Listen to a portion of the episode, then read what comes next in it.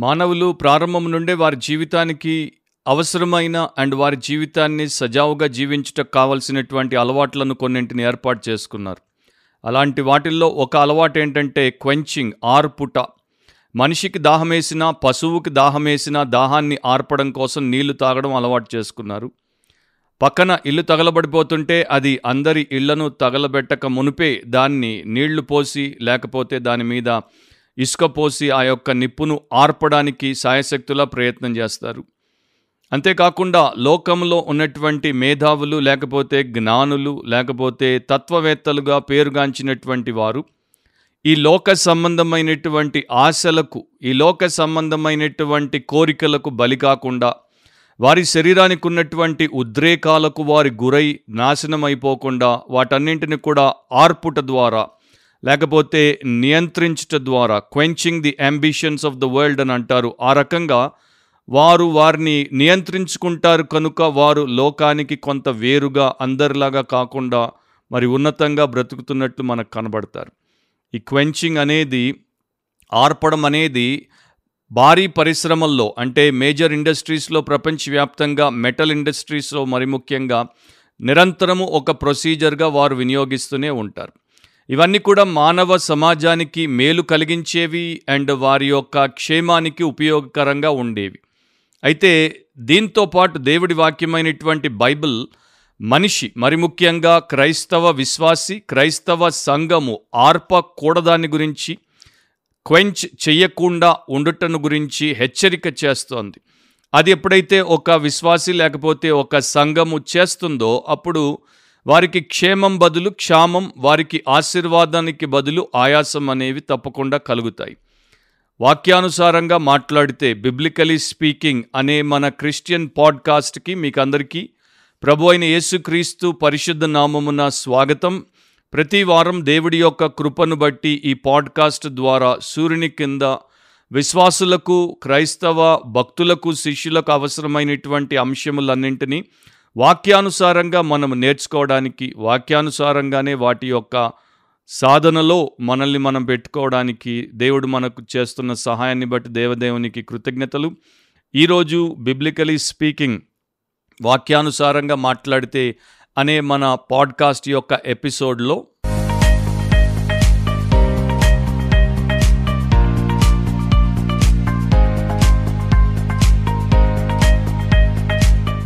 అపోస్తులైన పౌలు తెస్సలోనిక సంఘానికి మొదటి పత్రిక రాసినప్పుడు ఐదో అధ్యాయం పంతొమ్మిదో వచనంలో ఈ మాటలు రాశాడు.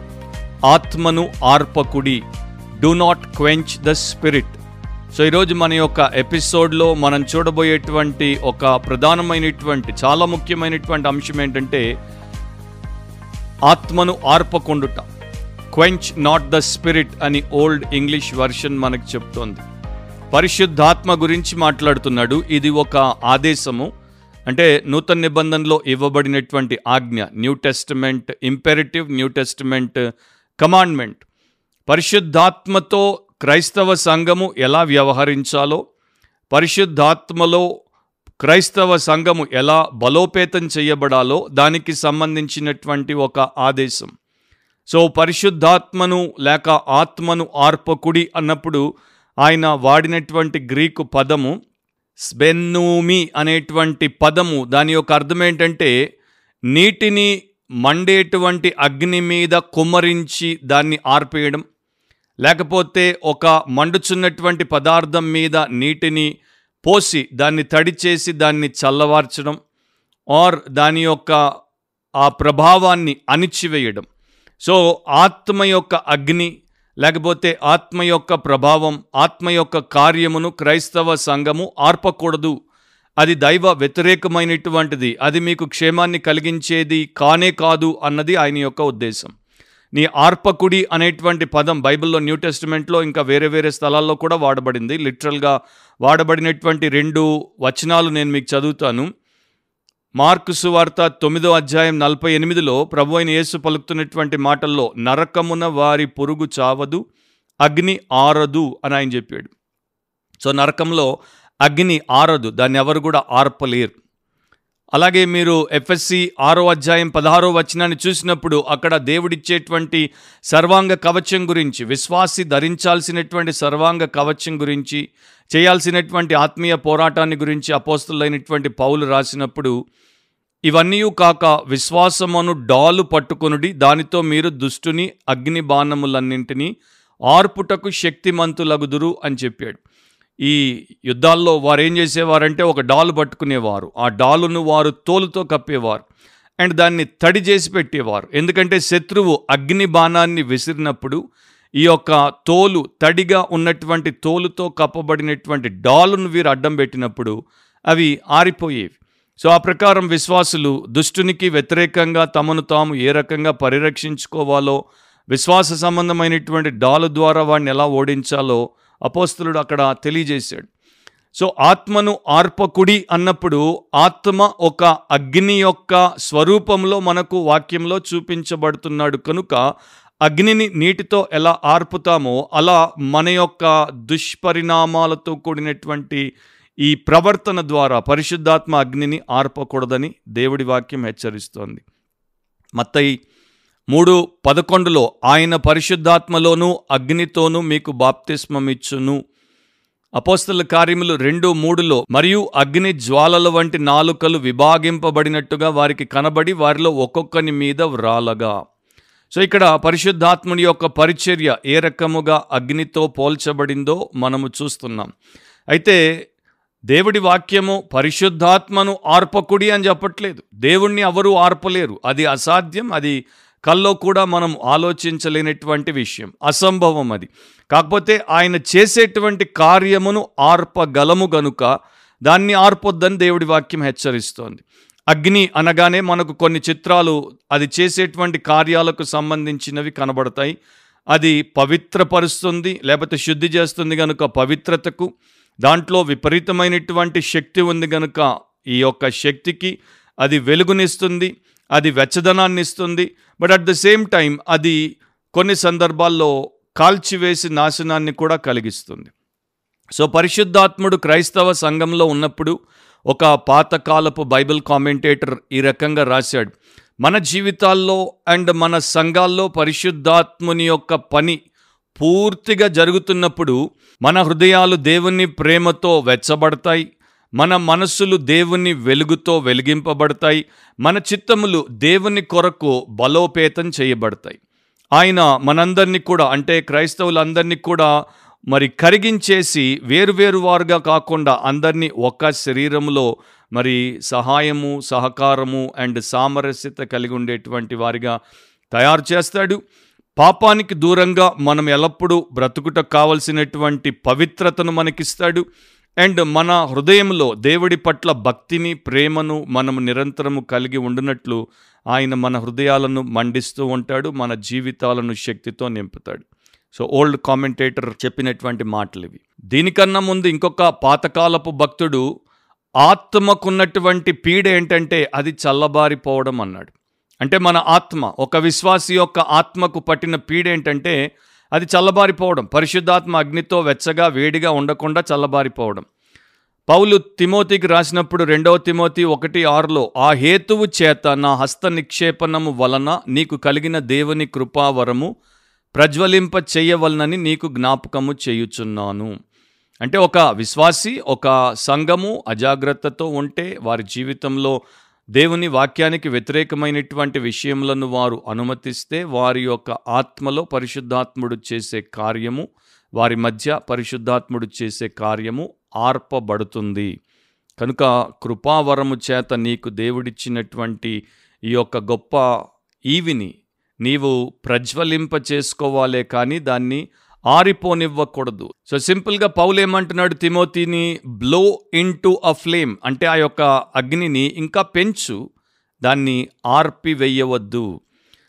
మొదటి తెశలోనిక ఐదో అధ్యాయంలో పదహారు నుండి పద్దెనిమిది వరకు మనం చదివినప్పుడు ఎల్లప్పుడూ సంతోషముగా ఉండుడి ఎడతెగక ప్రార్థన చేయుడి ప్రతి విషయమునందును కృతజ్ఞతాస్థుతులు చెల్లించుడి.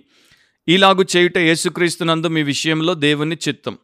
ఒక విశ్వాసి ఒక క్రైస్తవ సంఘము ఆత్మీయంగా ఎదగడానికి ఆత్మీయంగా పరిపక్వతలోనికి రావడానికి ప్రభునందు ఆనందించడానికి ప్రభువును మహిమపరచడానికి కావలసినటువంటి మూడు విషయాలు అక్కడ చెప్పాడు. దాంట్లో మన ఆత్మీయ జీవితాన్ని కట్టుకోవడానికి దేవుడు మనకి ఎన్ని ఏర్పాట్లు చేశాడో మనకు చాలా స్పష్టంగా కనబడుతుంది. పరిశుద్ధాత్మ సహకారముతో వీటన్నింటిని మనం చాలా చక్కగా చేయొచ్చు. మార్టిన్ లూథర్ కూడా ఆయన యొక్క పుస్తకంలో విశ్వాస జీవితంలో పరిశుద్ధాత్మని యొక్క కార్యము అనేటువంటి అంశం కింద ఇలా రాశాడు. ఒక విశ్వాసిలో పరిశుద్ధాత్ముడు ఉన్నప్పుడు అండ్ ఆ యొక్క పరిశుద్ధాత్ముడు ఆ విశ్వాసిని నిమ్మలంగా ఊరికే ఏమీ చేయకుండా కూర్చోనివ్వడు. ఆయన అతన్ని భక్తి విషయంలో దేవుని కొరకు బ్రతికే విషయంలో నిజమైనటువంటి శిష్యరికం విషయంలో నిరంతరము పురికొల్పుతూనే ఉంటాడు. దేవుణ్ణి ప్రేమించేటట్టు శ్రమల్లో ఓర్పును కలిగి ఉండేటట్టు ప్రార్థించేటట్టు కృతజ్ఞతాస్థుతులు చెల్లించేటట్టు మనుషులందరి పట్ల నిస్వార్థమైన ప్రేమను చూపేటట్టు పరిశుద్ధాత్ముడు ఒక విశ్వాసిలో బలముగా పనిచేస్తూ ఉంటాడు అని మార్టిన్ లూథర్ అన్నాడు.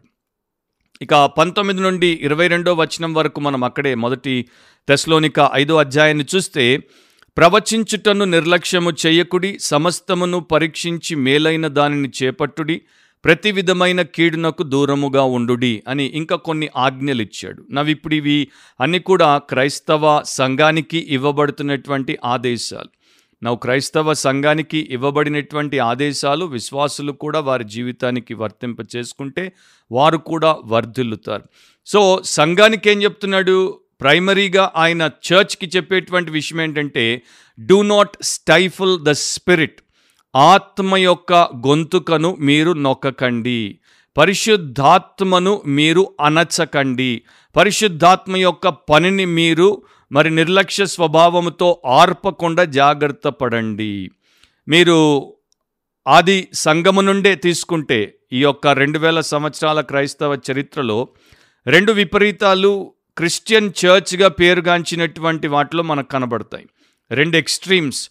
ఒకటేమో పూర్తిగా దేవుడి వాక్యాన్ని మాత్రమే పాటిస్తాము అని చెప్పి వారు ఎప్పుడు చూసినా చల్లబడి కేవలము అసలు నిర్జీవము కలిగినటువంటి వారికి అంటే వారిలో ప్రాణమే లేనట్టు జీవమే లేనట్టు వారికి తెలిసినటువంటి వాక్య జ్ఞానం అంతా కూడా ఈ యొక్క బుర్రలో పెట్టుకున్నట్టు బతుకులో కనబడకుండా బతికేటువంటి ఒక తరం ఒక తరహా ఒక టైప్ అన్నమాట.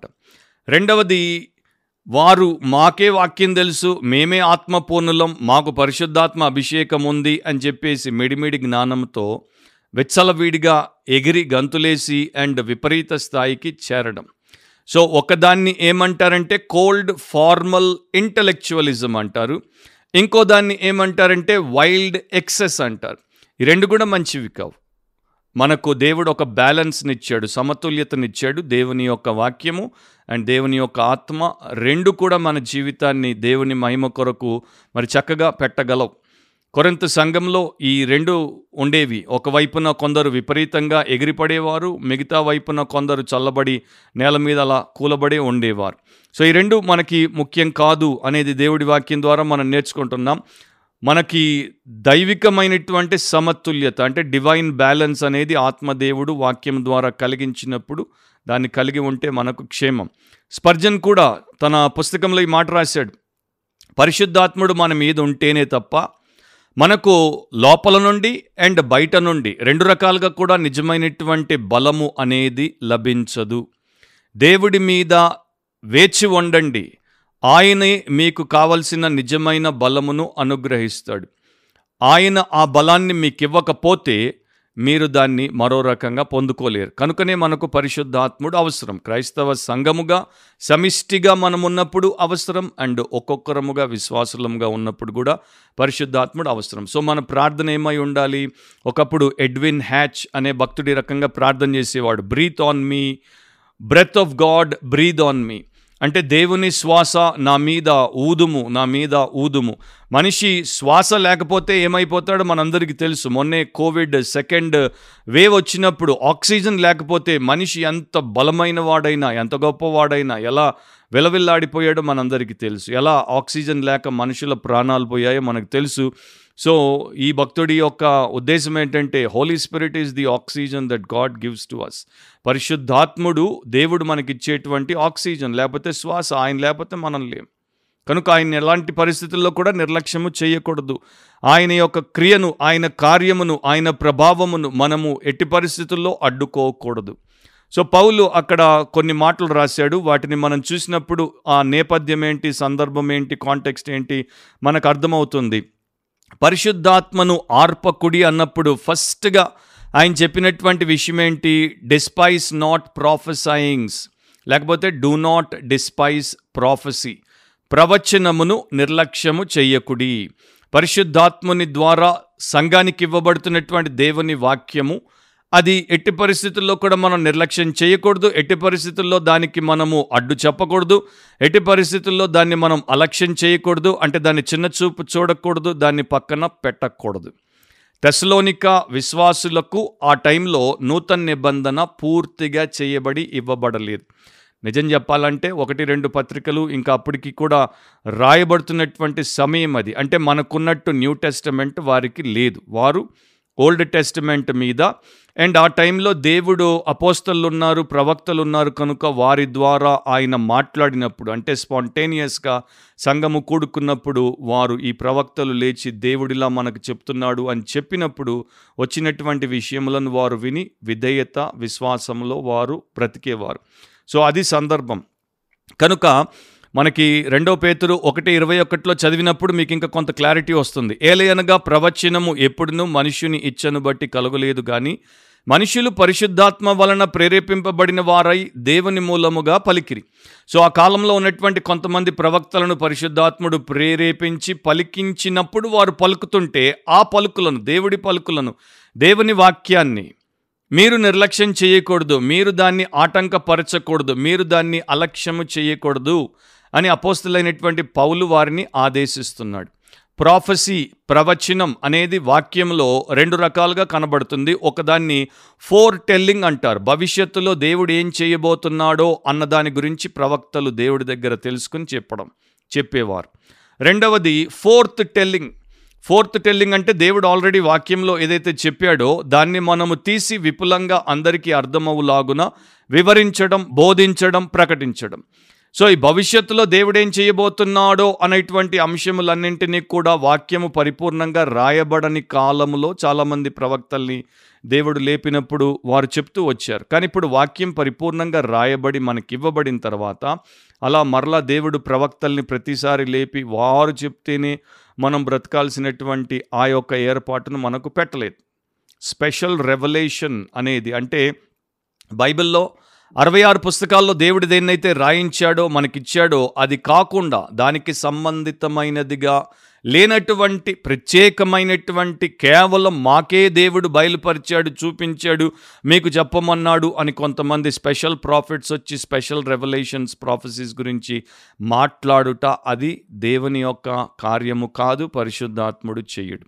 నిజం చెప్పాలంటే బైబిల్ అంతట్లో కూడా పాత కొత్త నిబంధనల్ని మీరు తీసుకుంటే two thirds of the Bible అంటే మూడింటిలో రెండు భాగాల కన్నా ఎక్కువ దేవుడి యొక్క వాక్యము. ఎలా అంటే ఫోర్త్ టెల్లింగ్ దేవుడు తన ప్రజలకి లేక ప్రవక్తలకి అపోస్తలకి ఇచ్చినటువంటి వాక్యమును వారు ప్రకటించినప్పుడు రాయబడి మనకి ఇవ్వబడినటువంటిది కొన్ని సందర్భాల్లో ఇలాంటి వాక్యం అంతా అందుబాటులో లేనటువంటి సమయాల్లో దేవుడు లేపినటువంటి ప్రవక్తలు అప్పుడప్పుడు వారి యొక్క ప్రవచనాలు చెప్పేవారంటే భవిష్యత్తులో ఇలా జరగబోతోంది అలా జరగబోతోంది అని వారు చెప్తూ వచ్చేవారు.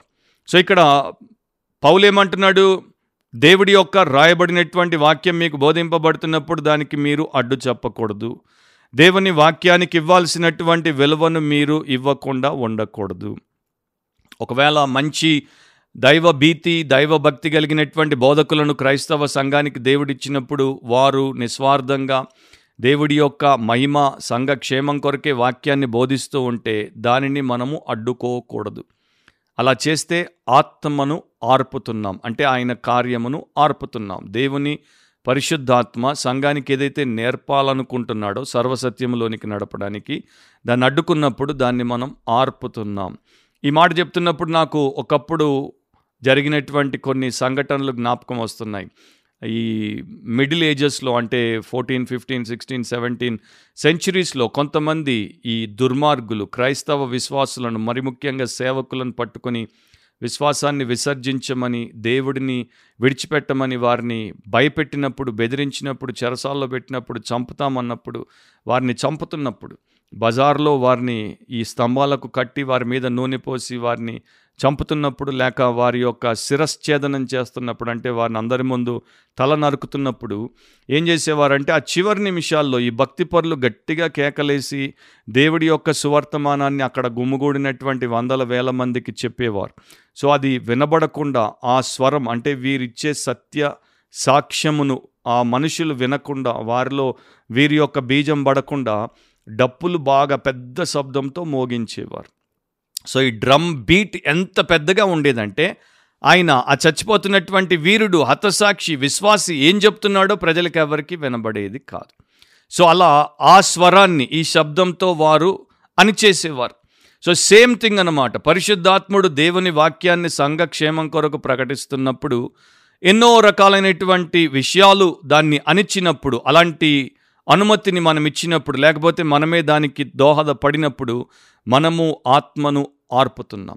అబద్ధ బోధకులు క్రైస్తవ సంఘంలోనికి అప్పటి నుండే వచ్చారు. అది బైబిల్ మనకు చెప్తోంది. వారు వచ్చినప్పుడు నిజమైనటువంటి వాక్యాన్ని శక్తివంతమైనటువంటి శ్రేయస్కరమైనటువంటి శుద్ధి చేసే వాక్యాన్ని మెల్లగా మెల్లగా మెల్లగా పక్కకు నెట్టేసి శక్తి కార్యాలకు ఎక్కువ అవకాశాలు ఇవ్వడానికి వారి కనికట్టు ప్రదర్శనలకు ఎక్కువ అవకాశాలు ఇవ్వడానికి వారికి తోచింది చెప్పడం నాకు ఈ దర్శనం వచ్చింది నాకు ఆ ప్రవచనం వచ్చింది అని చెప్పేసి అది చెప్పడం. అంటే బైబిల్ని మూతపెట్టి పక్కన పారేసి ఇక వీరు వీరి యొక్క బోగస్ పనులు బోగస్ పలుకులు మొదలుపెట్టినప్పుడు క్రైస్తవ సంఘాలు మోసపోయాయి. అండ్ ఒకప్పుడు గొప్ప కామెంటేటర్గా పేరుగాంచినటువంటి వాల్టర్ కైసర్ కూడా ముప్పై ఏళ్ళ క్రితమే ఆయన ఈ మాటలు రాశాడు. ఆయన ఏమన్నాడు ఆయన్నే కోట్ చేస్తున్నాను. క్రీస్తు యేసు యొక్క సంఘము ఆత్మీయ ఆరోగ్యము లేకుండా ప్రపంచవ్యాప్తంగా బలహీనమైపోవడానికి గల కారణం దానికి ఆహారము అందట్లేదు. జంక్ ఫుడ్ అంటే పనికి మాలినటువంటి ఆహారమును దానికి చాలామంది పెట్టే ప్రయత్నం చేస్తున్నారు. దాంట్లో అది మరి ఆర్టిఫిషియల్ ప్రిజర్వేటివ్స్ అంటే కృత్రిమముగా ఆహారము చెడిపోకుండా కలిపే పదార్థాలతో అన్యాచురల్ సబ్స్టిట్యూట్స్ పనికి మాలినటువంటి అసహజమైనటువంటి దీనికి బదులు అది అన్నట్టు వాటితో నింపేసి సంఘానికి ఈ యొక్క ఆహారాన్ని పెడుతున్నారు. దీని యొక్క పర్యావసానం ఏంటి అంటే బైబిల్ అనుకూలంగా వేదాంత శాస్త్రం విషయంలో క్రైస్తవ సంఘము బక్క చిక్కి శల్యమైపోయింది.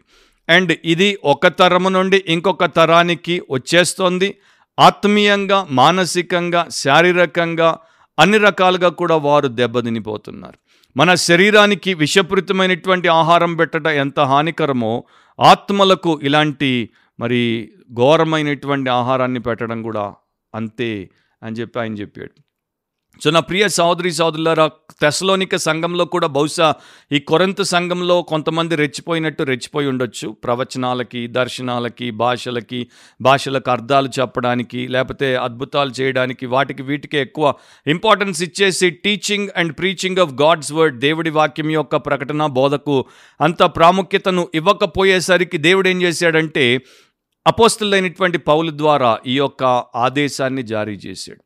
మనము మొదటి కొరంతి పదమూడో అధ్యాయం ఎనిమిదో వచనం చదివినప్పుడు కూడా కొరంతీలకు రాసినటువంటి ఒక సత్యాన్ని అపోస్తులైనటువంటి పౌల ద్వారా నేర్చుకోవచ్చు. ఆయన ఏమంటాడు? ప్రవచనములైనను నిరర్ధకములగును భాషలైనను నిలిచిపోవును జ్ఞానమైనను నిరర్ధకమగును. సో దేవుడి వాక్యము క్రైస్తవ సంఘానికి అన్నిటికన్నా ఉన్నతముగా ఉత్తమముగా ఇవ్వబడింది. దాని తర్వాత ఏదైనా అది మాత్రం నిత్యము ఉంటుంది. మిగతావన్నీ వాటి పని కొరకు వస్తాయి. ఆ పని చేసుకున్న తర్వాత అవి వెళ్ళిపోతాయి. సో మనము ఒక భక్తుడు అన్నట్లు నిజంగా దేవుడికి ఆరాధన సమర్పించాలి ఆత్మీయంగా ఆరాధన చేయాలి అంటే అది దేవుని యొక్క పరిశుద్ధ గ్రంథంలో నుండి మనకి ఇవ్వబడుతున్నటువంటి వాక్యానుసారమైన బోధ ద్వారానే సాధ్యం. మరో రకంగా సాధ్యము కాదు. సో ఈ ట్రూత్ అనేది బిబ్లికల్గా దేవుడిచ్చినటువంటి సత్యము అది మనకు ఉన్నప్పుడే మనం మేలు పొందుతాం. ఒకప్పుడు డాక్టర్ కేన్ అనేటువంటి ఒక మిషనరీ అండ్ ఫిజిషియన్ ఆయన ఆర్క్టిక్ రీజన్స్కి వెళ్ళాడు అక్కడంతా కూడా మంచు అక్కడంతా కూడా ఐస్ అక్కడంతా కూడా చల్లని ప్రాంతం. తెగ ప్రజలకి సువార్త చెప్తున్నాడు. సువార్త చెప్తున్నప్పుడు ఆయన ఒక పని చేశాడు. అక్కడ ఉన్నటువంటి ఐస్ని పగలగొట్టి ఐస్ని తీసుకొని దాన్ని ఒక పీస్ని ఏం చేశాడంటే కాన్వెక్స్ లెన్స్ లాగా అంటే ఇట్లా ఉండేటువంటి ఒక అద్దం ముక్కలాగా తయారు చేసుకుని వారు కొన్ని కట్టపుల్లలు తెచ్చి అక్కడ పెడితే అప్పుడే సూర్యుడు బయటకు వస్తే ఆ సూర్యుడి యొక్క వెలుతురులో దీన్ని పెట్టి కాసేపు అయిన తర్వాత ఈ ఐసు ముక్కను కాన్వెక్స్ లెన్స్గా చేసుకున్నటువంటి ఐసు ముక్కను అలా పెట్టి ఆ సూర్యరశ్మి దీని మీద పడి ఇక్కడ నుండి వెలుతురొచ్చి ఆ ముక్ అంటే ఆ కర్ర ముక్కల మీద పడినప్పుడు దానికి నిప్పు పట్టేటట్టు చేశాడు. అది ఆ తెగ ప్రజలకు అనాగరికులకు మరి పూర్తిగా మత్తిపోయినంత పనిచేసింది ఐస్ ఏంటి? సూర్యుడి దగ్గర పెట్టడం ఏంటి? దాని గుండా నిప్పును రాజింపజేసి మా కర్ర పుల్లల్ని కాల్చేయడం ఏంటి అని వారు ఆశ్చర్యపోతున్నప్పుడు ఆయన చెప్పాడు మాలాంటి సేవకులు ఎందుకు? అంటే పరిశుద్ధాత్మ అగ్నితో మేము నింపబడినప్పుడు అభిషేకింపబడినప్పుడు దేవుడి యొక్క వాక్యము మాలాంటి ఈ ఐసుల్లాంటి ఎందుకు పనికిరాని మాలాంటి వారి ద్వారా వచ్చినప్పుడు మీలాంటి వారు వెలిగింపబడతారు. అందుకే నన్ను దేవుడు మీ దగ్గరికి పంపాడు. సో ఇలా మీడియంని ఒక ప్రీచర్ని ఇతరులను వెలిగించడానికి దేవుడు మీడియంగా వాడుకుంటాడు. అండ్ మర్చిపోవద్దు ఆయన వాక్యం అన్నటికీ వ్యర్థముగా తిరిగి ఆయన దగ్గరికి రాదు అని వారికి బోధించాడు. సో చాలామంది మరి దేవుడి ప్రేమ చేత రక్షించబడ్డారు. సో ఈ గొప్ప పనిని పరిశుద్ధాత్ముడు క్రైస్తవ సంఘానికి చేస్తుండగా ఇప్పుడు గత యాభై వంద సంవత్సరాలుగా ఇది చాలా తగ్గిపోయింది. దీన్ని చాలామంది తొక్కేశారు. ఎందుకంటే వ్యర్థమైన విషయాలు విపరీతమైన విషయాలు అండ్ విషపూరితమైన విషయాలు విరోధి అయిన సాతానుకు సంబంధించినటువంటి అబద్ధ బోధలు అసత్యాలు ఇవే క్రైస్తవ సంఘాన్ని చిన్నాభిన్నం చేయడానికి దాన్ని వదిలేశారు. కానీ పరిశుద్ధాత్మ యొక్క కార్యము ద్వారా వాక్య సత్యము ద్వారా మేలు పొందుట అనేది మరి కనుమరుగైపోతుంది. మీరు ఎలాంటి సంఘంలో ఉన్నారో నాకు తెలియదు. మీరు మరి అలాంటి సంఘంలో ఉంటే మీరు కూడా పాపంలో పాలిభాగస్తులు అవుతున్నారేమో ప్రార్థనాపూర్వకంగా వాక్యాన్ని ఎదుట పెట్టి పరీక్షించుకోండి. ఇరవై ఒకటో వచనంలో ఏమంటాడు? ప్రతిదాన్ని పరీక్షించమంటాడు.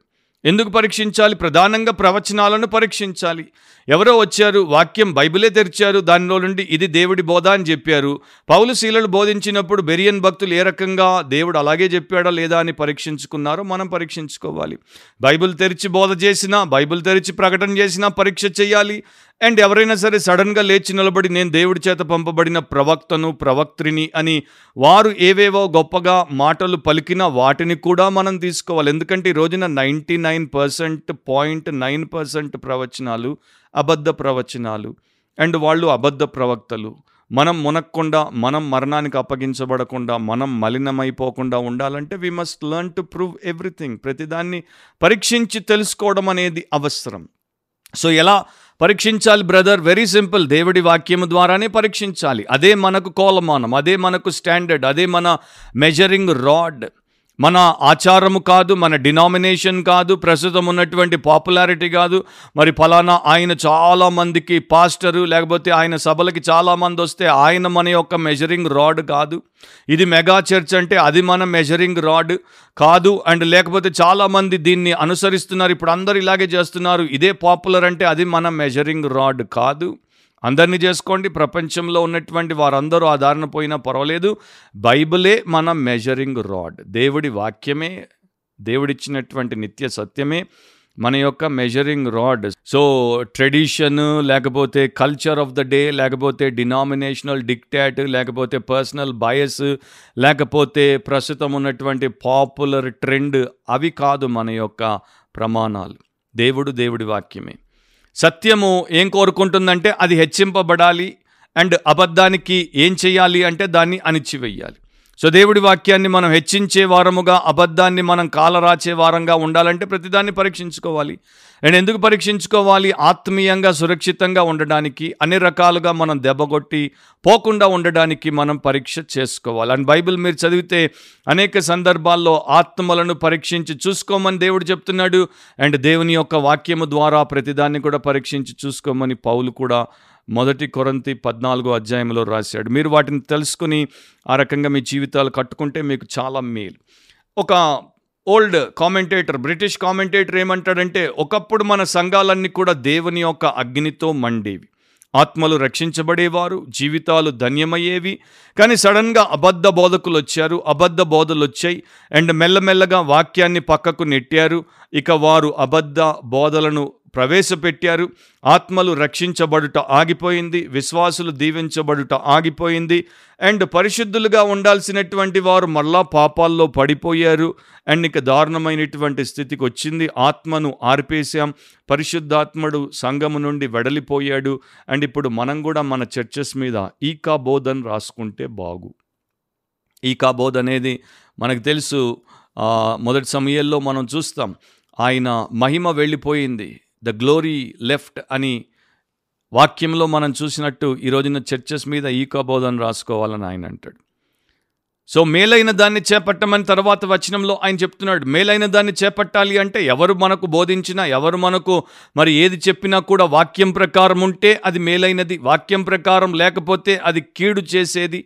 సో నేను నీవు విశ్వాసులముగా సంఘముగా దేవుడికి దేవుడి వాక్యానికి నమ్మకమైన వారముగా ఉన్నాము అంటే ప్రస్తుతం ఉన్నటువంటి ఏ ట్రెండ్కి మనం బెండ్ కాము మనము దేవుడికి దేవుని యొక్క వాక్యానికి ఫెయిత్ఫుల్గా ఉంటాం నమ్మకంగా ఉంటాం.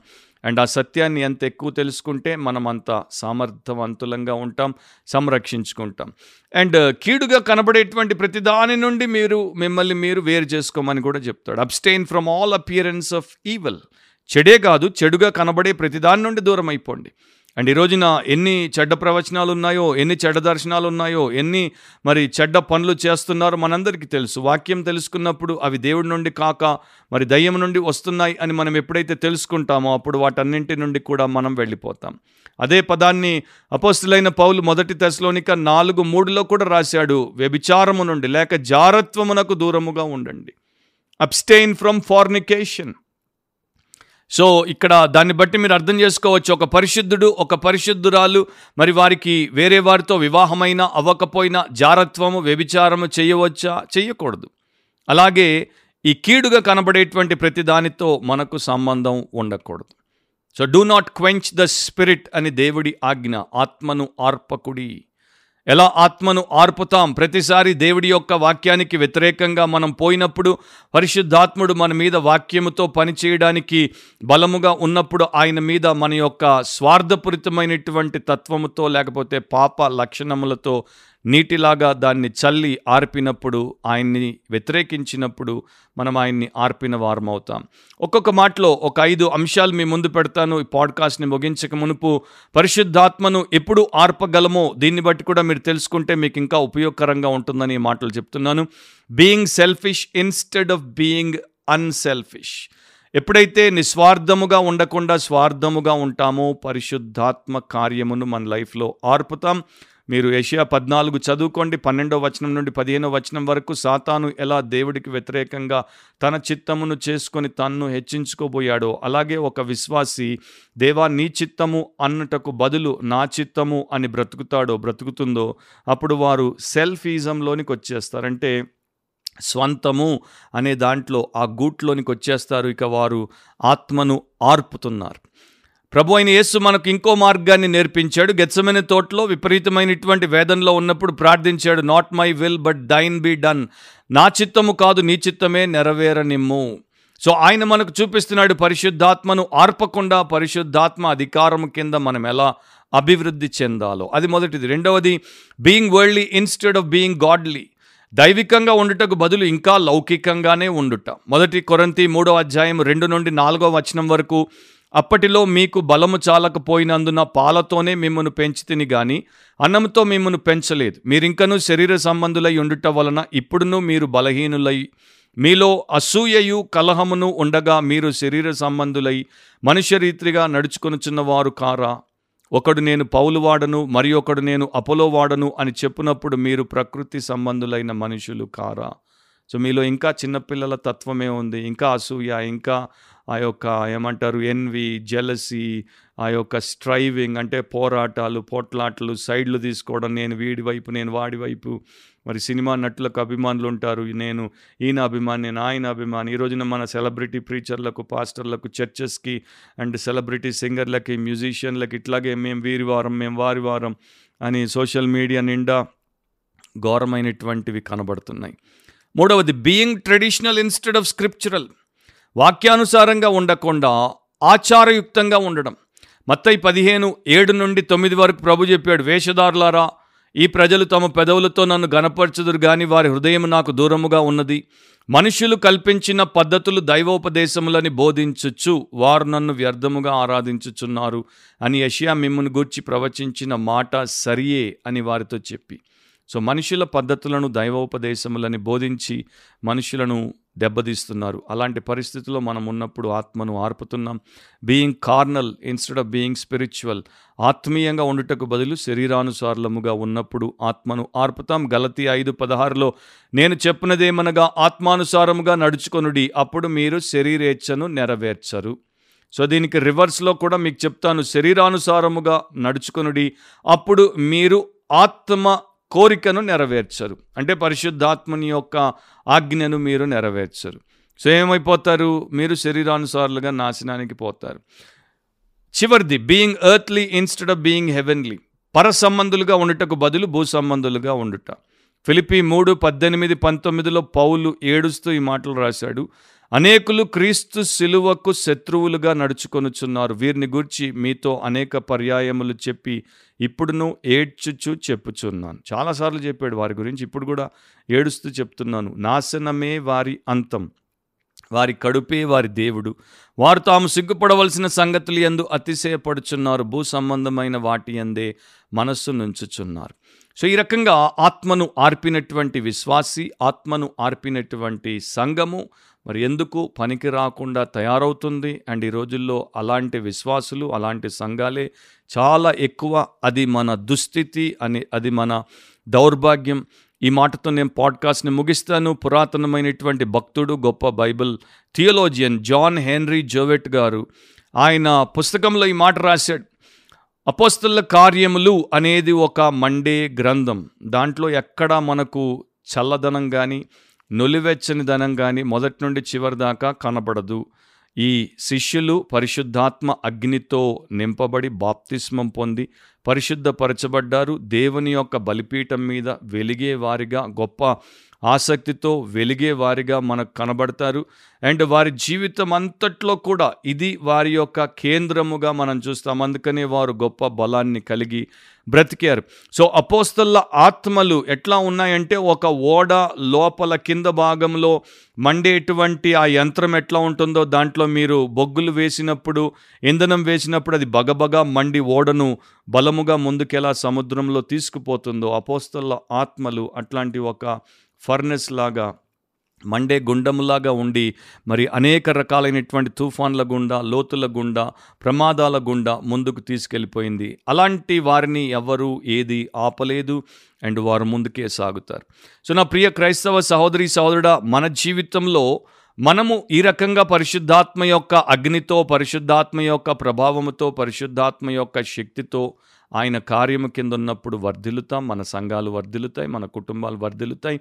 అలా మనం ముండుటకు దేవుడు మనకు గొప్ప ఏర్పాటునిచ్చాడు. కనుక ఎట్టి పరిస్థితుల్లో మూర్ఖత్వాన్ని బట్టి కానీ మలిన స్వభావాన్ని బట్టి కానీ మోసపోవుటను బట్టి కానీ మరో విషయాన్ని బట్టి కానీ మీరు మీ వ్యక్తిగత జీవితంలో మీ కుటుంబంలో మీ సంఘంలో మీ సేవలో ఆత్మను ఆర్పకూడదు ఆర్పకుండా బ్రతుకున్నట్లు ప్రార్థించండి. మేము ప్రార్థిస్తున్నాం. అలాంటి కృపలో దేవుడు మిమ్మును మమ్మును మనందరినీ కూడా ఆయన రాకడ కొరకు ఉంచి సిద్ధపరచునుగాక ప్రతిదినం మనం ఇంకా ఆత్మ యొక్క వెలుగుతో వెలిగింపబడుతూ మండుతూ ఎక్కువ అవుతూ ఉండాలి తప్ప ఆరిపోయినటువంటి వారముగా ఉండకూడదు. మరో పాడ్కాస్ట్లో దేవుడి సమయంలో మనం తిరిగి కలుసుకునేంత వరకు ప్రతి వారం మన పాడ్కాస్ట్ని మీరు విన్న తర్వాత వినేసి ఊరుకోకండి. విన్న దానికి న్యాయం చేయాలి. విన్న దాని పట్ల నీతిగా మీరు ఉండాలి అండ్ మీకు ప్రస్తుతము నిత్యత్వంలో దాని ద్వారా గొప్ప క్షేమం కలగాలంటే దాన్ని గైకొనండి. అది వాక్యమా కాదా ఫస్ట్ మీ బైబిల్ తెరిచి తిప్పి చూసుకోండి. దాని తర్వాత దాన్ని గైకొనండి. ఆ దేవుడి వాక్యము సత్యమైతే దాన్ని గైకొనండి. మేలు పొందండి. ఇతరులకు కూడా షేర్ చేయండి.